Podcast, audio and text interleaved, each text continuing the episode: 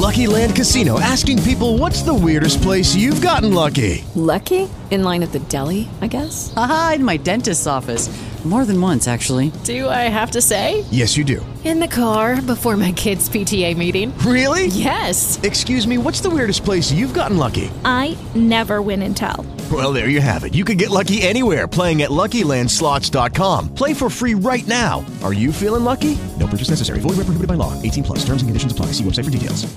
With the Lucky Land slots, you can get lucky just about anywhere. This is your captain speaking. Uh, we've got clear runway and the weather's fine, but we're just going to circle up here a while and uh, get lucky. No, no, nothing like that. It's just these cash prizes add up quick. So I suggest you sit back, keep your tray table upright, and start getting lucky. Play for free at LuckyLandSlots.com. Are you feeling lucky? No purchase necessary. Void where prohibited by law. 18 plus terms and conditions apply. See website for details.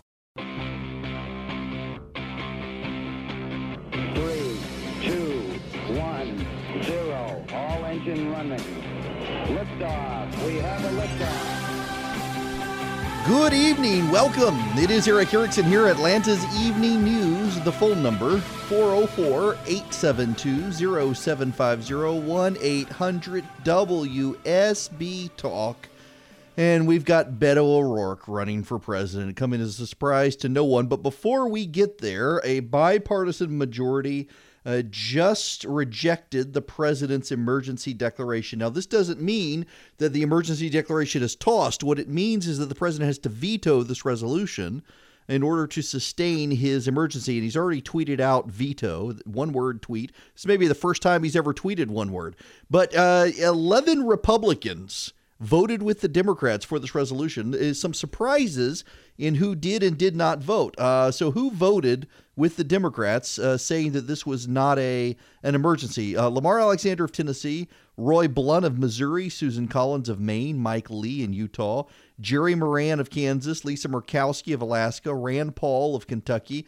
mm, Rob Portman of Ohio, Mitt Romney of Utah, Marco Rubio of Florida, and Pat Toomey of Pennsylvania, Roger Wicker of Mississippi.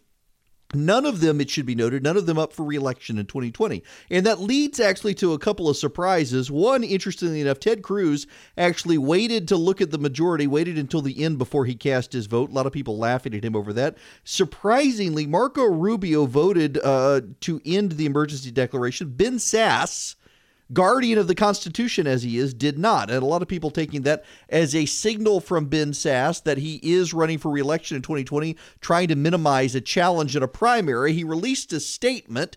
Uh, in his statement, he said, We have an obvious crisis at the border. Everyone who takes an honest look at the spiking drug and human trafficking numbers knows this. And the president has a legal path to a rapid response to the National Emergencies Act of 1976. I think the law is overly broad and I want to fix it, but at present, Nancy Pelosi doesn't. So I am therefore voting against her politically motivated resolution. As a constitutional conservative, I believe the National Emergency Act currently on the books should be narrowed considerably. That's why I'm an original sponsor of Senator Lee's legislation, and it is why I have repeatedly gone to the White House to seek support for NEA reform. I urge the majority and minority to assist in moving this legislation through, but otherwise, he's voting for the resolution. Um, so there you have it with Ben Sasse. Now, what will the effect have? Well, this will go now once it's embossed by the House and the Senate. It will go to the White House.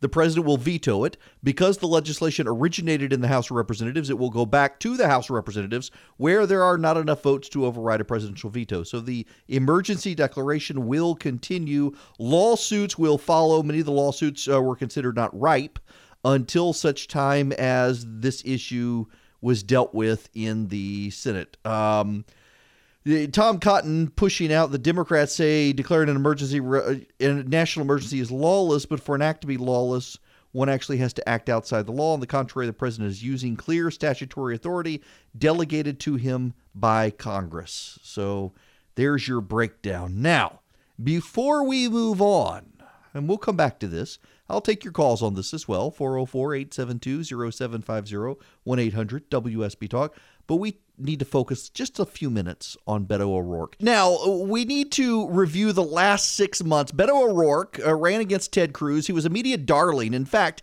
I think it can be argued that Beto O'Rourke running against Ted Cruz in Texas overshadowed Andrew Gillum in Florida and Stacey Abrams in Georgia enough that he deprived them of funds they could have used to win in close races but he was the media darling. He was he was the the pretty white boy who ran. The media loved him because he drops the f bomb and and gets on a skateboard. Well, let's review Beto O'Rourke's record of statements over the last six months. Um, do you foresee yourself one day running for the president of the United States?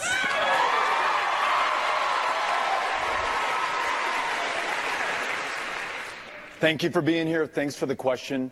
Um, Dana, since this is the, the last segment, asked me to be brief, and so I will. Uh, the answer is no. Um, but um, but I appreciate it. My, my wife was the only one to clap uh, during that. Um, our, our, our, children are, are 11, um, they're, they're 10, and they're 7 years old. Um, we, we've, we've told them we're going to take these almost two years out of our life to run this race, and then we're, we're, we're devoted and committed to being a family again. So that's what we're focused on. But thank you for asking the question. It's super. Um, that I'm not looking at 2020, and, and in fact, I'm, I'm completely ruling that out. Um, not going to do that. Uh, no matter what, win or lose, you're not going to run. Win or lose, I, am not. I'm not running in in 2020. Um, I, I got to tell you, it, it's it, it's incredibly flattering that anyone would ask me the question, or that, that that's even um, up for discussion. But but since people have asked, the answer is no. Congressman, can you say definitively that no matter what happens tomorrow, you will not be a candidate for president in 2020? I will not be a candidate for president in 2020. Thanks. That's, I think, as definitive as those sentences get. Is that a definitive no? It's a, it's a definitive no. Like never? I mean, I, I, so uh, let, let, me put it this way. Um, I, I, promise to you, and most importantly to the people of Texas, that I'll serve every single day of a six year term in the United States Senate, and I won't leave this state to go run for president. And if you don't win? If, if I don't win, we're back in El Paso. Yep, and this is him on 60 Minutes. People speculate that you and Senator Cruz may face each other again, not in a Senate rematch, but running for a higher office. What are your thoughts on, on running for president? I don't want to do it. I will not do it. Uh, Amy and I are raising an 11 year old, a 10 year old, and a seven year old. And we've spent the better part of the last two years um, not with each other, missing birthdays and anniversaries and time together. And um, we, we um, our family could not survive more of well, his family could not survive another campaign. Apparently, after hanging out for six months with his kids, he's like, oh, yeah, I'm totally running for president. Amy and I are happy to share with you that I'm running to serve you as the next president of the United States of America. This is a defining moment of truth for this country and for every single one of us.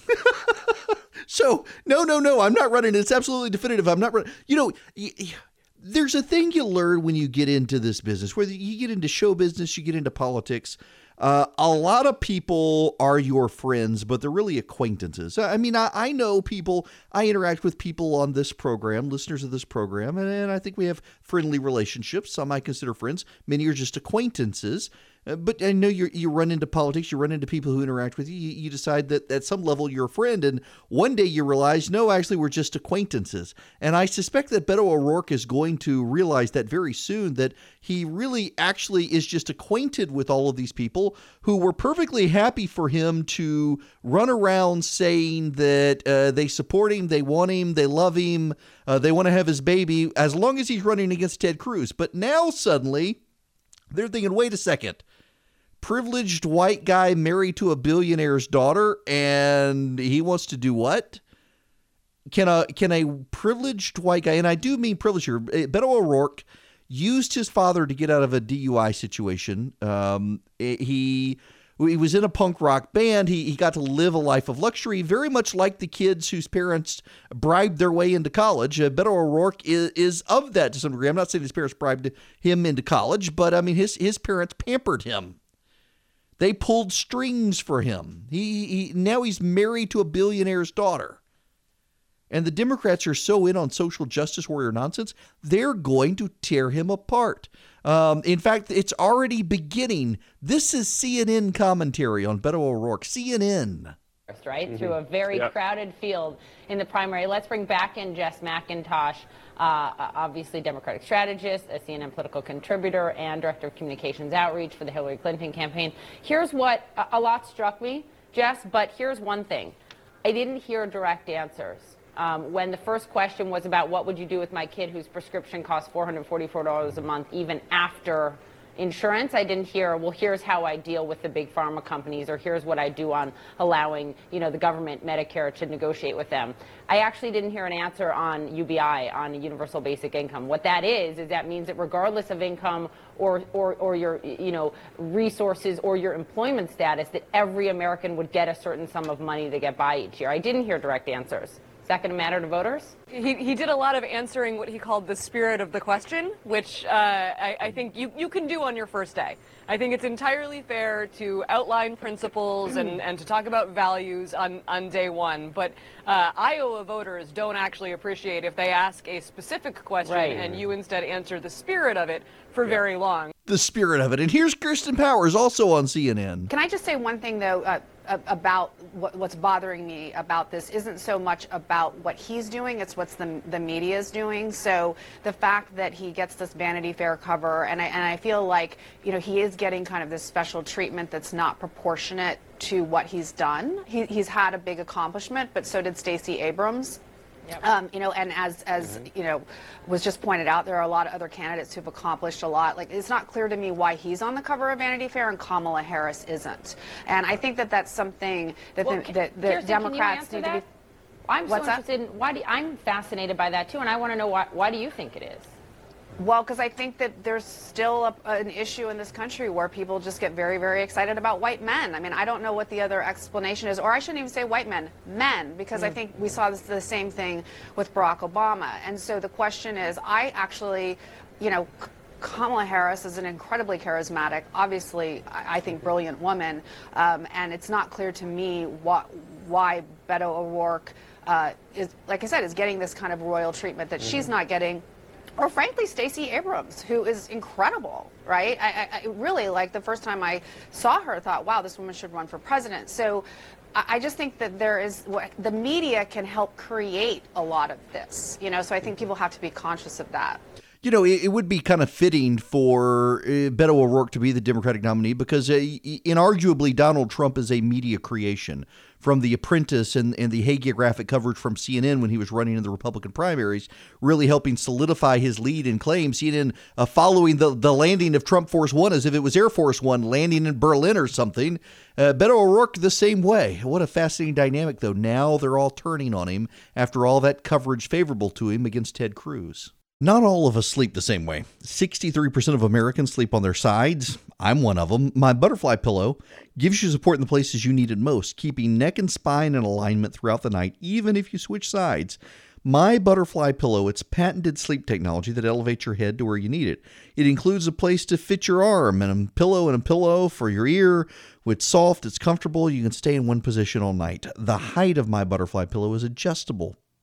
Do you fall asleep to white noise, meditative sounds? My butterfly pillow has Bluetooth adapted night owl speakers so you can listen to music, sounds, or even smart TV.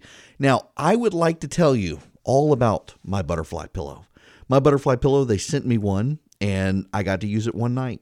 And then my kid confiscated it and hasn't given it back. Loves it. Uh, has a, um, a 3.5 millimeter jack. Can plug in an iPad or an iPhone or an iPod and listen to music through the night while they sleep, surrounding themselves with music. Very comfortable pillow. They love it. They they're the ones who swear by it. So listeners to the Erick Erickson Show can save $30 off the list price of $129. Use code ERIC, E-R-I-C-K, at checkout, and you'll get my butterfly pillow for just $99 and free shipping in the continental United States. Go to mybutterflypillow.com and enter code ERIC at checkout. You'll save $30 and get free shipping. That's mybutterflypillow.com. The checkout code is ERIC. It will change the way you sleep.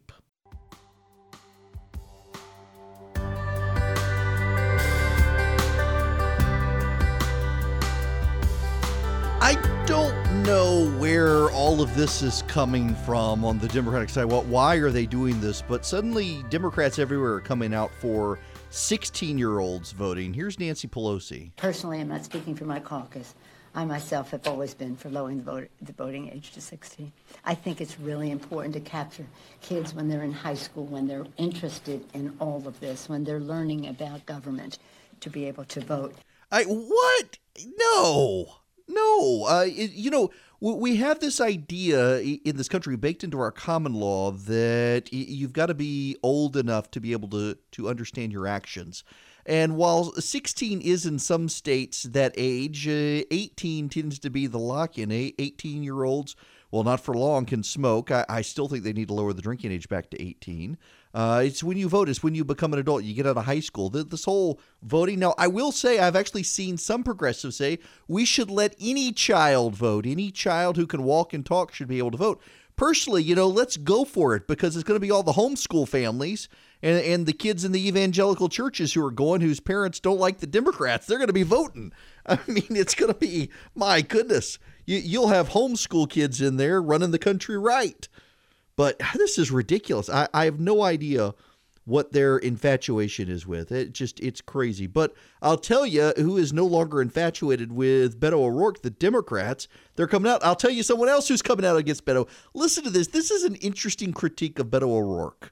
Well, I think he's got a lot of hand movement. I've never seen so much hand movement. I said, is he crazy or is that just the way he acts? So uh, I've never seen hand movement. I watched him a little while this morning doing, I assume it was some kind of a news conference. Uh, and I've actually never seen anything quite like it. Study it. I'm sure you'll agree.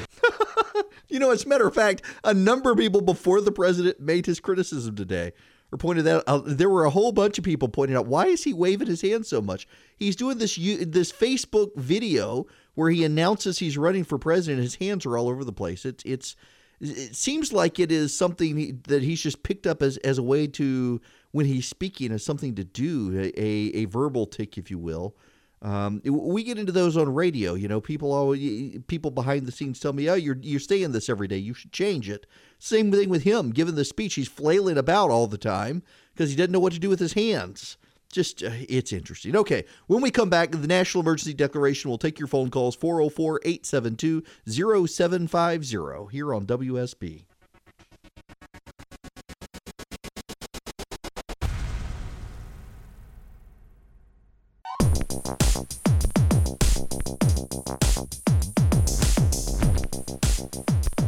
I apparently chose this song. I apologize. I don't know why. Welcome back. It's Erick Erickson here. Wow. That one slipped in there somehow. I guess I accidentally clicked the heart button on, on iTunes. The phone number here 404 872 0750 1 800 WSB Talk. Uh, I'm sorry. I, I got to play a little more the, this this Beto O'Rourke hate uh, because I'm fascinated by it, and the reason I'm fascinated by it is because of how much love uh, the media has given to O'Rourke. He clearly believed the press coverage. Never ever believe your press coverage, and yet he did. Um, I just it's the the media is going to have eh, have priapism for a few more days dealing with Beto O'Rourke. They, they just they don't know what to do. They they love the guy so much, as Rush Limbaugh would call it, mediagasm. Now I, have got to I, I got to discuss something an, an, angle here on O'Rourke, and I just want to full disclosure for parents with children in your car. I, I will do so in a an appropriate manner, being mindful of you having kids in your car. Beto at one point in his life fessed to being a furry.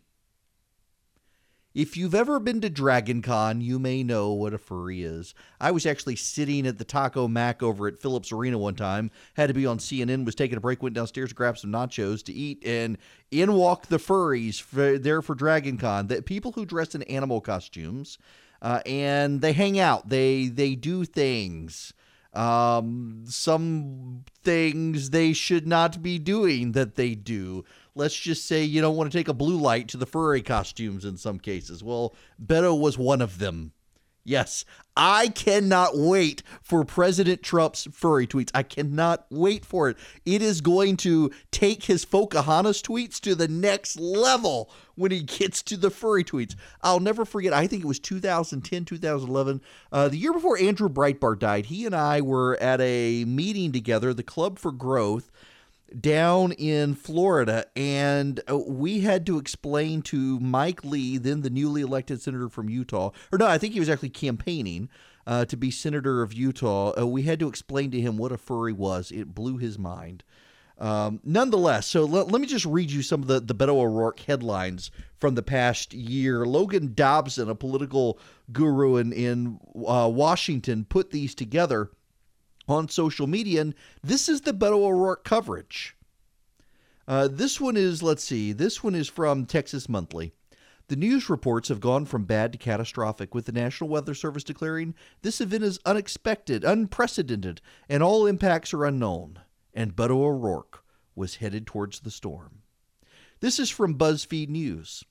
Beto O'Rourke is a prolific, prodigious sweater we're talking shirt soaking, chin dripping sweat, most visible as he takes questions from the audiences that have gathered to see him across Texas. This is from Yahoo. Beto O'Rourke was trying hard to play it cool, but finally he just couldn't resist. I have to show you this, the Democratic congressman from El Paso said, reaching into his pocket to grab his iPhone. This is from GQ. Beto O'Rourke, an occasional member of Los Diablitos uh, de la Paso Sandlot baseball team, looked pathetic in his first two at bats last Sunday at the Long Time, a diamond in Austin, Texas. Both were strikeouts. The first was on three pitches. Here's more from GQ.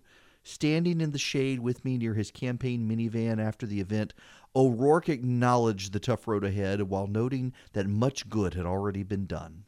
Here's Town and Country magazine.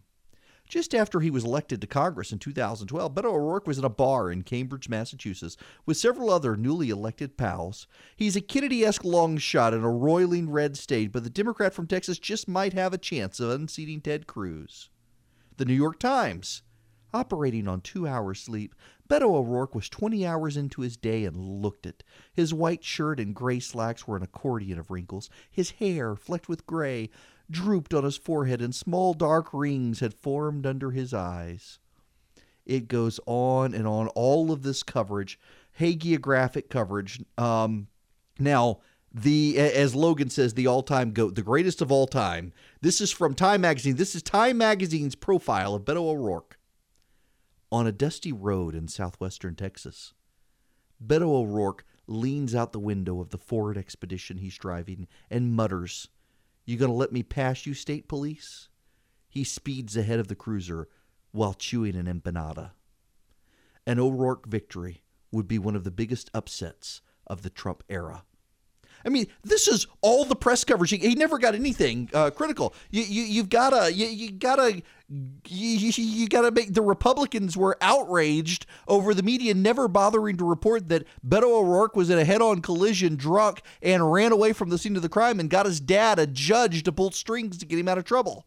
The Republicans to force the media to cover that, and they did so begrudgingly. Republicans say we're not covering this, so here it is. But we love Beto. And so now suddenly you've got this. I mean, here's a C- Democratic CNN contributor. Beto O'Rourke kind of left a light footprint uh, when he was in Congress, didn't really do much. He talked about that, I think, in the Vanity Fair article. Essentially said, well, uh, they weren't in the majority, so it was difficult to get things done. He was just a, you know, sort of a backbencher uh, congressman, so so he doesn't have much of a, a legislative record uh, there. But that was, I, I think, fascinating to see Sherrod Brown's uh, reaction there. You have had much more of a reaction uh, to Bi- the prospect of Biden, for instance, getting in because he has had, you know, such a long relationship with folks on the Hill there. And, it, and I think it also does get at sort of like what is Beto O'Rourke's uh, argument for why he should be president. One of the things he says is that he can bring people together. Uh, he's a good listener. If you look at that Vanity Fair article, it's a lot about uh, him. It's a, a lot about uh, how he is so, you know, kind of energized by the crowd there and, and the, the masses of people he's able, able to gather there. So I, I think you have a field that is a lot of, you know, experienced folks, people in the Senate, people with a lot of accomplishment, people who know policy really well. And so that is going to have to be something that I think uh, Beto or wor- works on as he works his way uh, through this race and through this primary. In other words, he's unaccomplished. They're finally saying he's unaccomplished. They're finally admitting it after all the building him up against takers. Now, they kept referencing Sherrod Brown. What does Sherrod Brown say? Remember, Sherrod Brown, he is a senator from Ohio, Democrat uh, progressive, but deeply connected to blue collar workers. A lot of people were disappointed he didn't run, and he's not running because he wants Joe Biden to run. Listen to Sherrod Brown on Beto, a guy who backed Sherrod or backed Beto O'Rourke against Ted Cruz. I want to get your reaction to Beto O'Rourke's announcement that he's running for president. Uh, I have no reaction. I just uh, one more, one more, one more gets in the race. One more, one more. No, no reaction at all. Unreal. I, I want to play this full Sherrod Brown clip because he goes beyond Beto O'Rourke and gets to a problem the Democratic Party has. Listen to this. I want to get your reaction to Beto O'Rourke's announcement that he's running for president. Uh, I have no reaction. I just uh, one more, one more, one more gets in the race. Um, bring him in. It'll be an interesting primary fight. Uh, my goal is to do what I've done all along, and that is talk about the dignity of work and encourage my colleagues. I hope that every candidate does what a number has started to do, and that is make the narrative of the Democratic Party talking to workers. The betrayal of this president, the betrayal of workers by this president, the phony populism by this president. And I'll continue to talk about honoring and respecting work. It's how you win elections, it's who I am the dignity of work.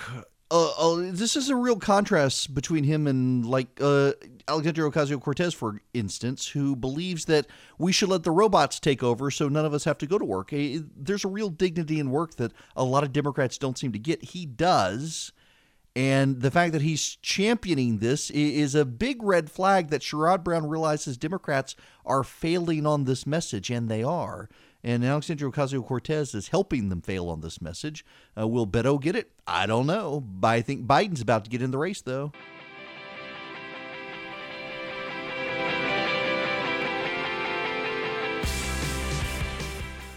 And now I'm going to the phones to Ron, calling from Athens. You're going to be up next. Hey, Welcome, Ron. Ron. I mean, that's me. Yep. hey, Eric. Uh, uh, something they, that I haven't any, heard anybody address with the new Green Deal yet is what are we going to do with our uh, Defense Department?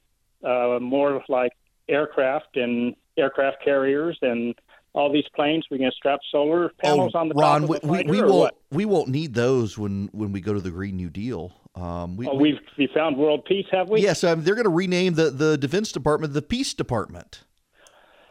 Yeah. All right. Yeah. Listen, eh, no, that they they would love to scrap the military. I mean, these are people who believe that the Air Force should have to hold bake sales to raise funds for new aircraft instead of having uh, schools do it for new band equipment. Uh, no, these people aren't serious. It's ridiculous. More deep thoughts by by these geniuses uh, who really would love to wipe out the military. And now, Deep Thoughts by Alexandria Ocasio Cortez. I mean, it's true. It's like we need to take a look at factory farming, you know? Period. It's wild. It's not like to say we're going to force everybody to go vegan or anything crazy like that, but it's to say, listen, maybe you shouldn't be eating a hamburger for breakfast, lunch, and dinner. Like, let's keep it real. That was Deep Thoughts by Alexandria Ocasio Cortez. You know, relatedly, all the Democrats no, no, no, no, no, we're not going to impose veganism on people. Remember, she wants to get rid of farting cows. She wants to uh, pay farmers to stop actually raising animals and instead raise vegetables. Well, eh, they said, no, no, don't believe it, don't believe it. We're not trying to do this. And then here comes the mayor of New York, Bill de Blasio. And he's announced that citywide in public schools, they're imposing meatless Mondays. That's right. The kids are going to be eating tofu bean curd on Mondays instead of hamburgers. They're going to show the kids that they can go vegetarian or vegan. This is nonsensical.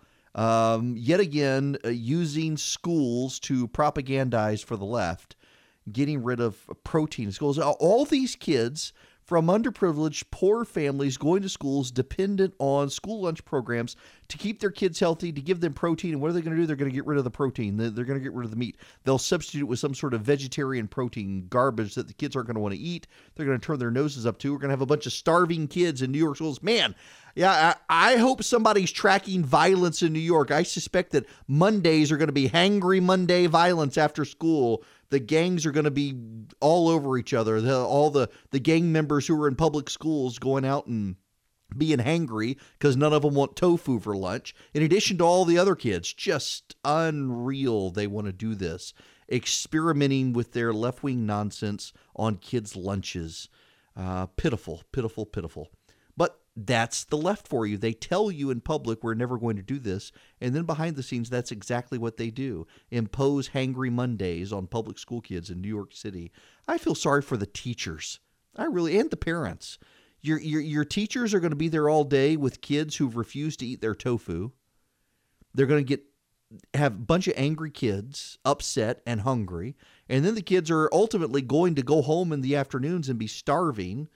Just but they don't care. They're getting rid of cow farts in new york city. At least that's what they think pathetic. Now when we come back we've got to shift gears. There's a little more on, on the school scandal and we got to get into state legislative matter. The fetal heartbeat legislation they're considering it right now up underneath the gold dome. I'll bring you the latest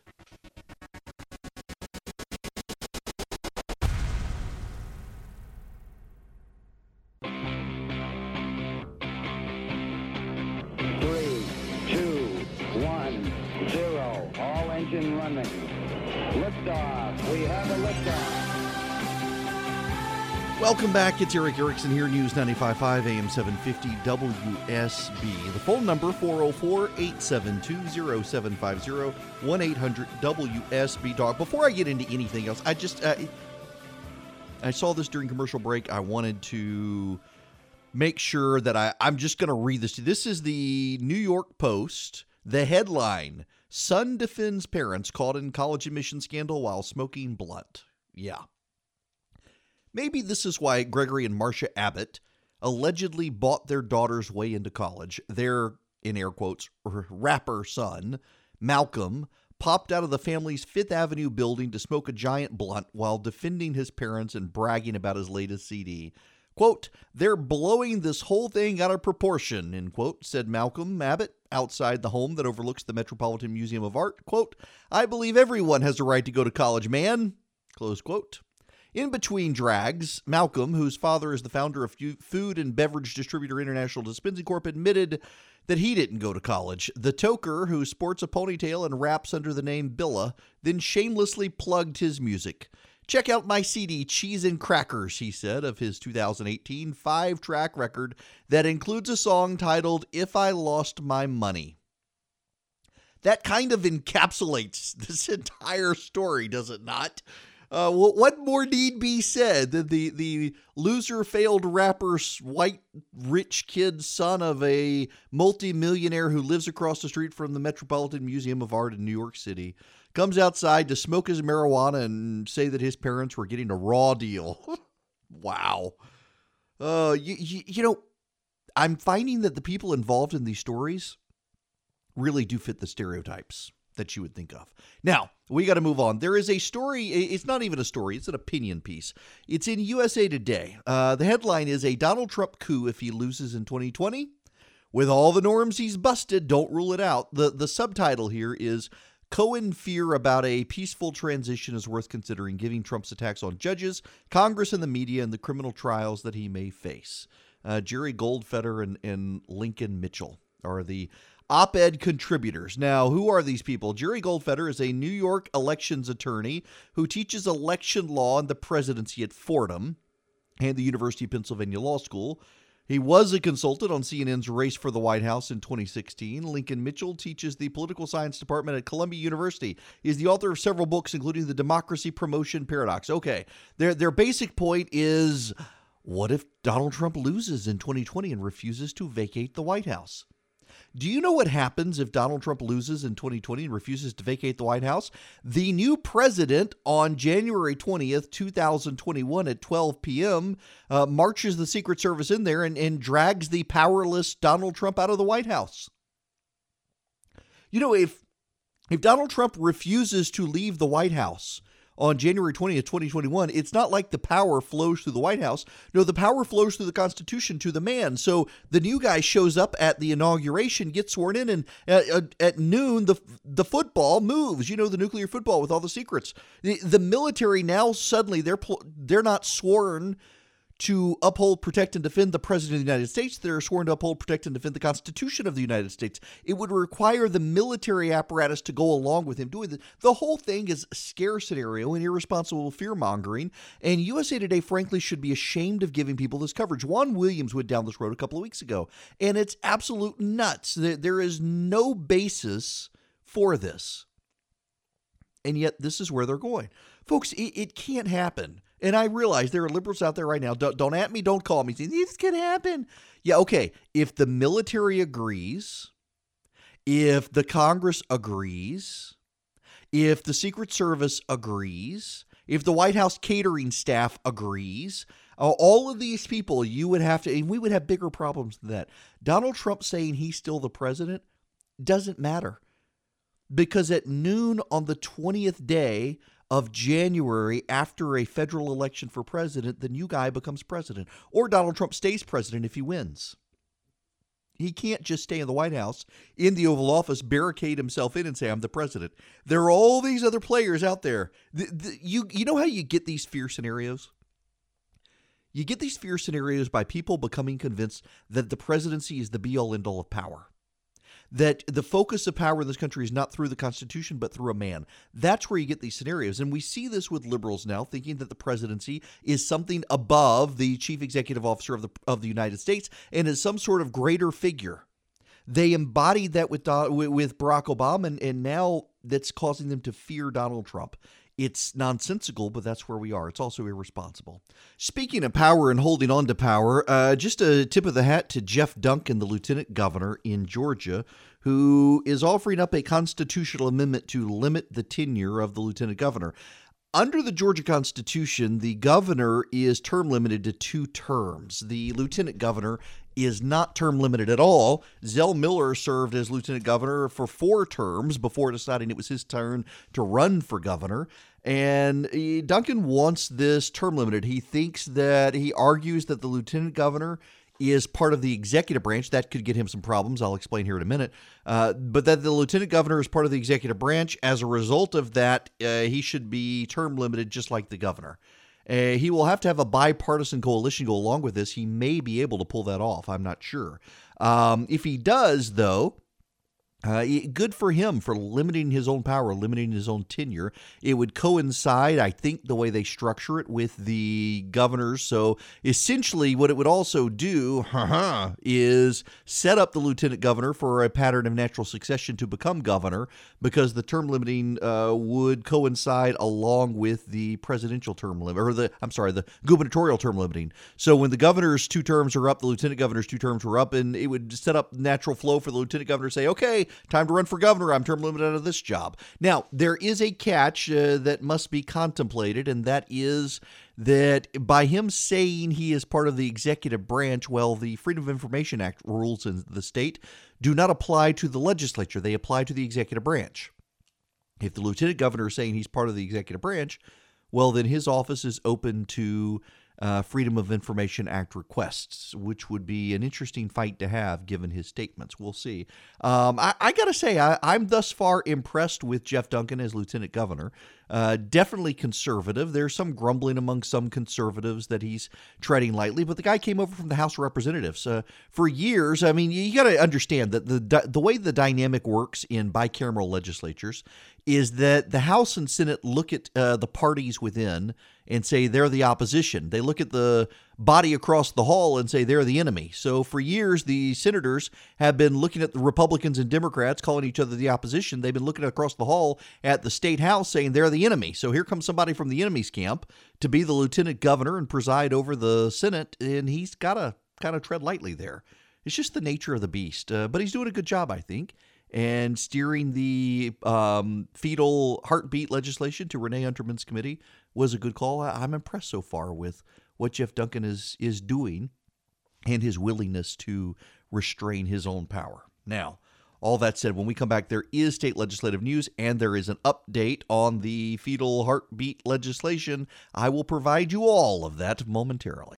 I have to tell you guys that I have used my Quip electric toothbrush for more than two years, so much so that I asked Quip, I sought them out and asked them if they would actually advertise on my radio show because I love them so much. And so now you listening to the podcast can get the ad as well because I really do like the Quip electric toothbrush. I've used it for about two years. The things I like about the Quip uh, electric toothbrush are that it doesn't have a huge fat handle that makes it hard to hold. It's the size of a regular toothbrush. It doesn't have a charger that you have to carry with you when you travel. It works on a AAA battery, and every three months they send you a new brush head. So the brush head stays fresh.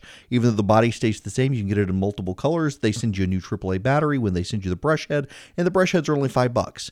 It's a great toothbrush. It is designed by dentists and designers together, and you can tell. That's why I love the Quip. They're backed by over 20,000 dental professionals, and they start at just $25. If you go to getquip.com slash Eric right now, you'll get your first brush head refill pack for free with the Quip electric toothbrush. So you get your first refill pack for free by going to getquip.com slash Eric. That's getquip.com slash Eric.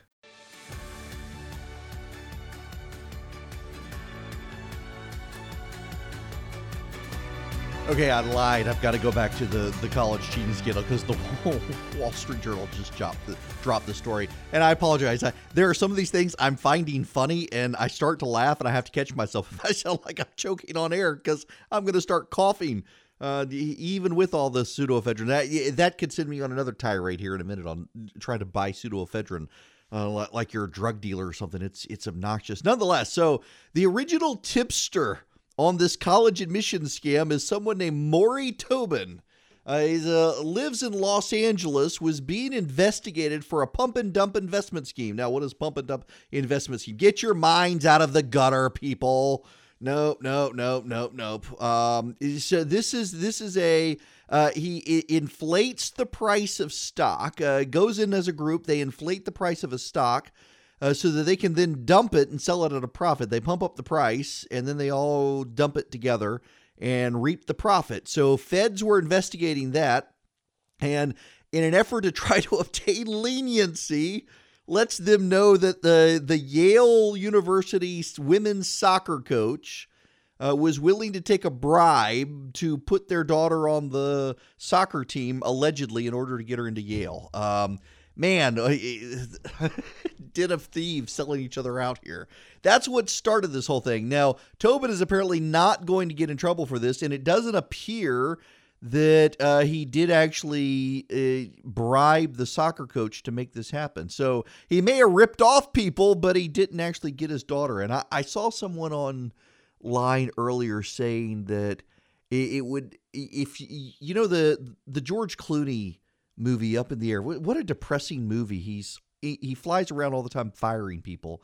He's a basically outsourced uh, firing for human resources. They fly him into a company and he fires people, so the people in the company don't have to sit there and stare into the eyes of the people they're firing.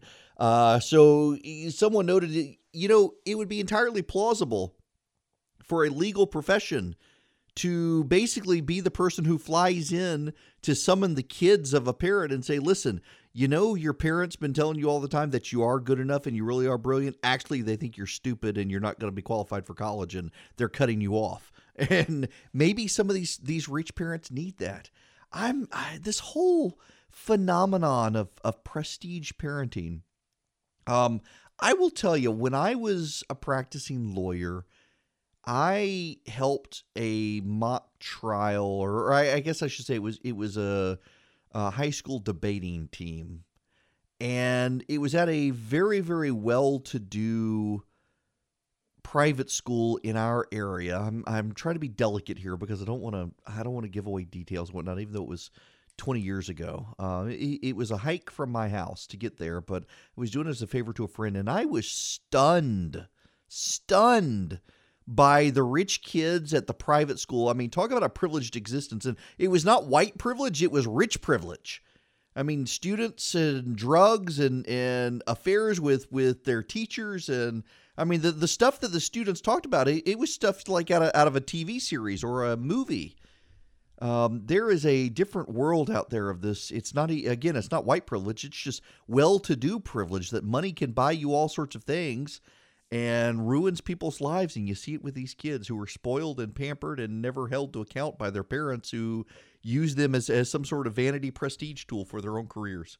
It's crazy. Okay, when we come back, uh, fetal heartbeat, we got to give you an update on that. We got other legislation out there circulating. We'll get back into the emergency vote as well after the Senate voted to end the president's emergency, which will give him now his first veto.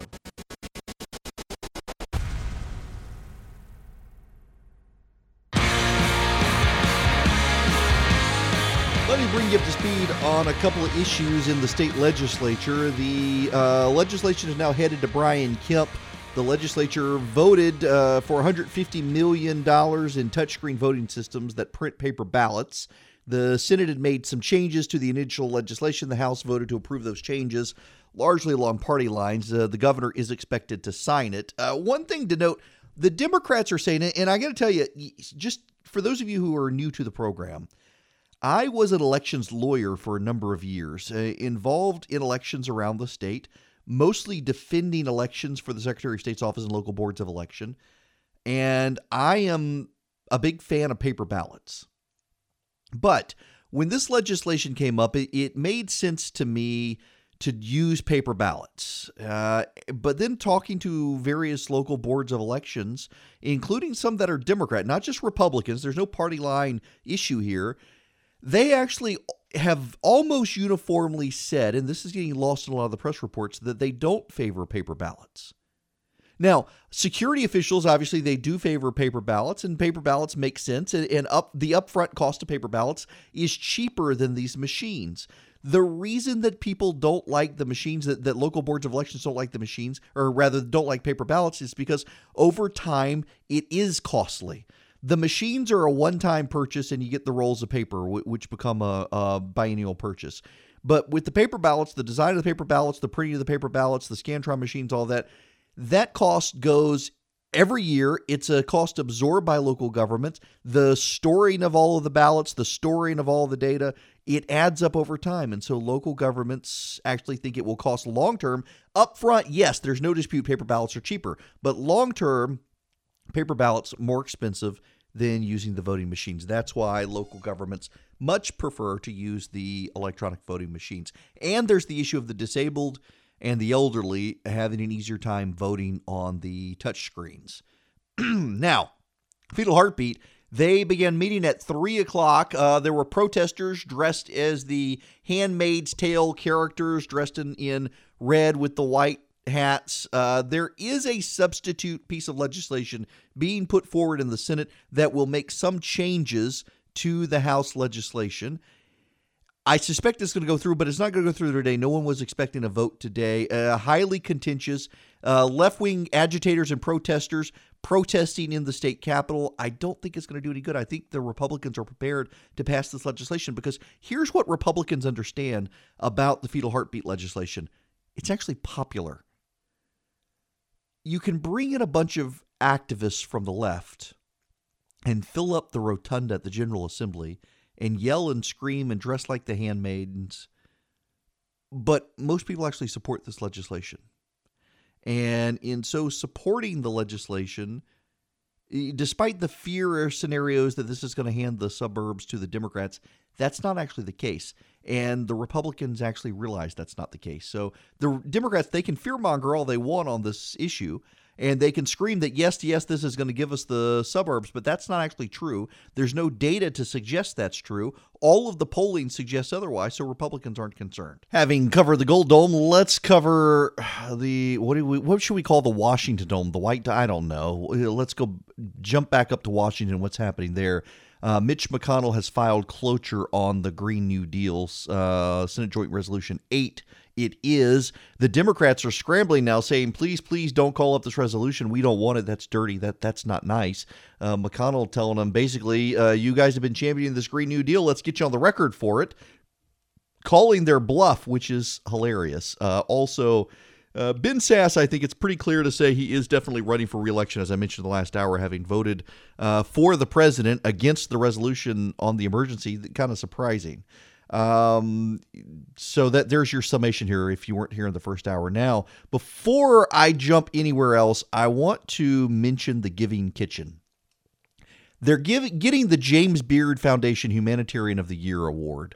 Uh, some of you you don't know what the Giving Kitchen is. I, I don't know of any other part of the nation that has something similar. It's a nonprofit. It supports restaurant workers in times of crisis, and essentially it came about years ago when um, oh who was the guy Ryan um, uh, Hidinger who was a Staplehouse restaurant. Uh, he got he diagnosed late stage gallbladder cancer. He was 35 uh, and needed help paying his medical bills. Uh, they were able to raise $275,000 uh, for him through a benefit dinner.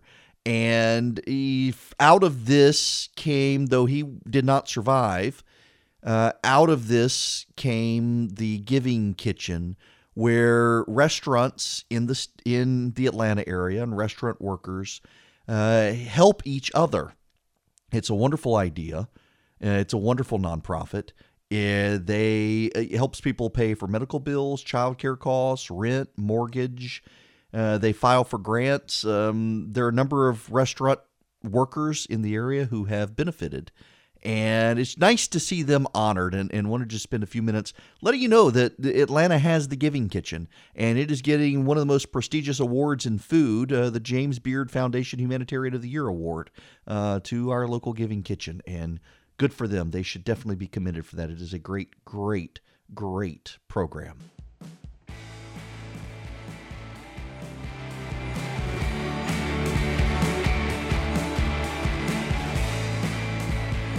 You know, somewhat related to the Giving Kitchen, we had a meeting in the office last week, just planning out the rest of this year, things we want to do.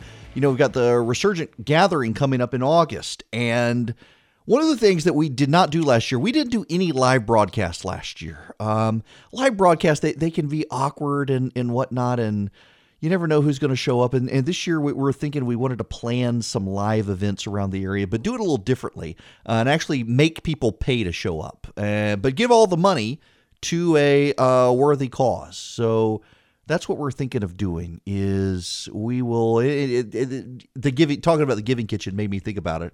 Essentially what i want to do is is once a month do a do a live event where maybe i'll broadcast live but then you can hang out afterwards if you if you paid for a ticket.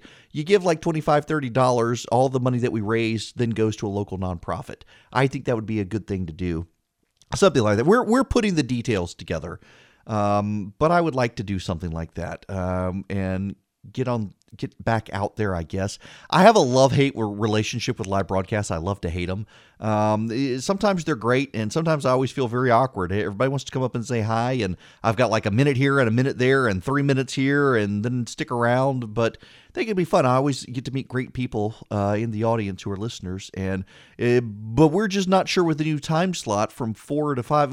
It was one thing when it was five to seven people get off work they show up but now I mean, people really aren't getting off at four o'clock to show up. I guess we'll just have to give you an excuse to leave the office early so you can come have a beer with me. As we roll these out, I will let you know. In the meantime, uh, continuing to work with the Vice President's office to get him here for the Resurgent Gathering. Uh, if you want to be a part of it, uh, text the word Atlanta to 345-345 to register. It's $99. The price will be going up here shortly to 149 but you can still get in at 99 to the Resurgent Gathering in August and I will see you guys tomorrow.